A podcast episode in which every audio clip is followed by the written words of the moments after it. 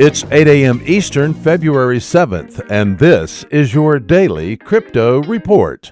Bitcoin unchanged at $3,416, XRP unchanged at 29 cents, and Ethereum up 2% at $105. These are your leaders by market cap. Top gainers in the last 24 hours, Vertcoin up 48%, Icon up 17%, and Z Classic up 15%. Today's news. Ripple's managing director of South Asia, the Middle East, and North Africa says the company's cross-border payment solution XCurrent gives banks and financial institutions a huge cost savings over SWIFT. In an interview with the Asian banker, Naveen Gupta says the Brazil-based cross-border payment company BTEC managed to eliminate the SWIFT fees for all of its remittance quarters, quote, dropping its own fees from $20 to $2 per transaction in the process, unquote.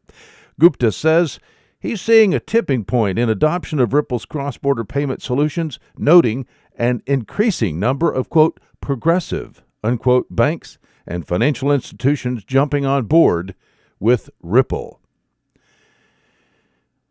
Well, Zcash could be the only blockchain project in which a gaping security flaw can bring the community together.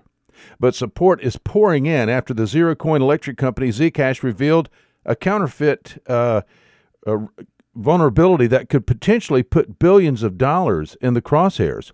According to an announcement published yesterday, the vulnerability in the zero-knowledge protocol could have allowed hackers to print an arbitrary number of tokens, thereby reducing the value of the authentic coins. However, the revelation did not appear to dampen enthusiasm among the community, many of whom came to the company's support. One of those defenders was privacy guru, NSA whistleblower, and American hero Edward Snowden. He commented via Twitter on Zcash, quote, "A lot of people wonder why I like Zcash despite the founder's reward. Here's a reason. That tax funds a quality team that catches and kills serious bugs in-house before they are exploited.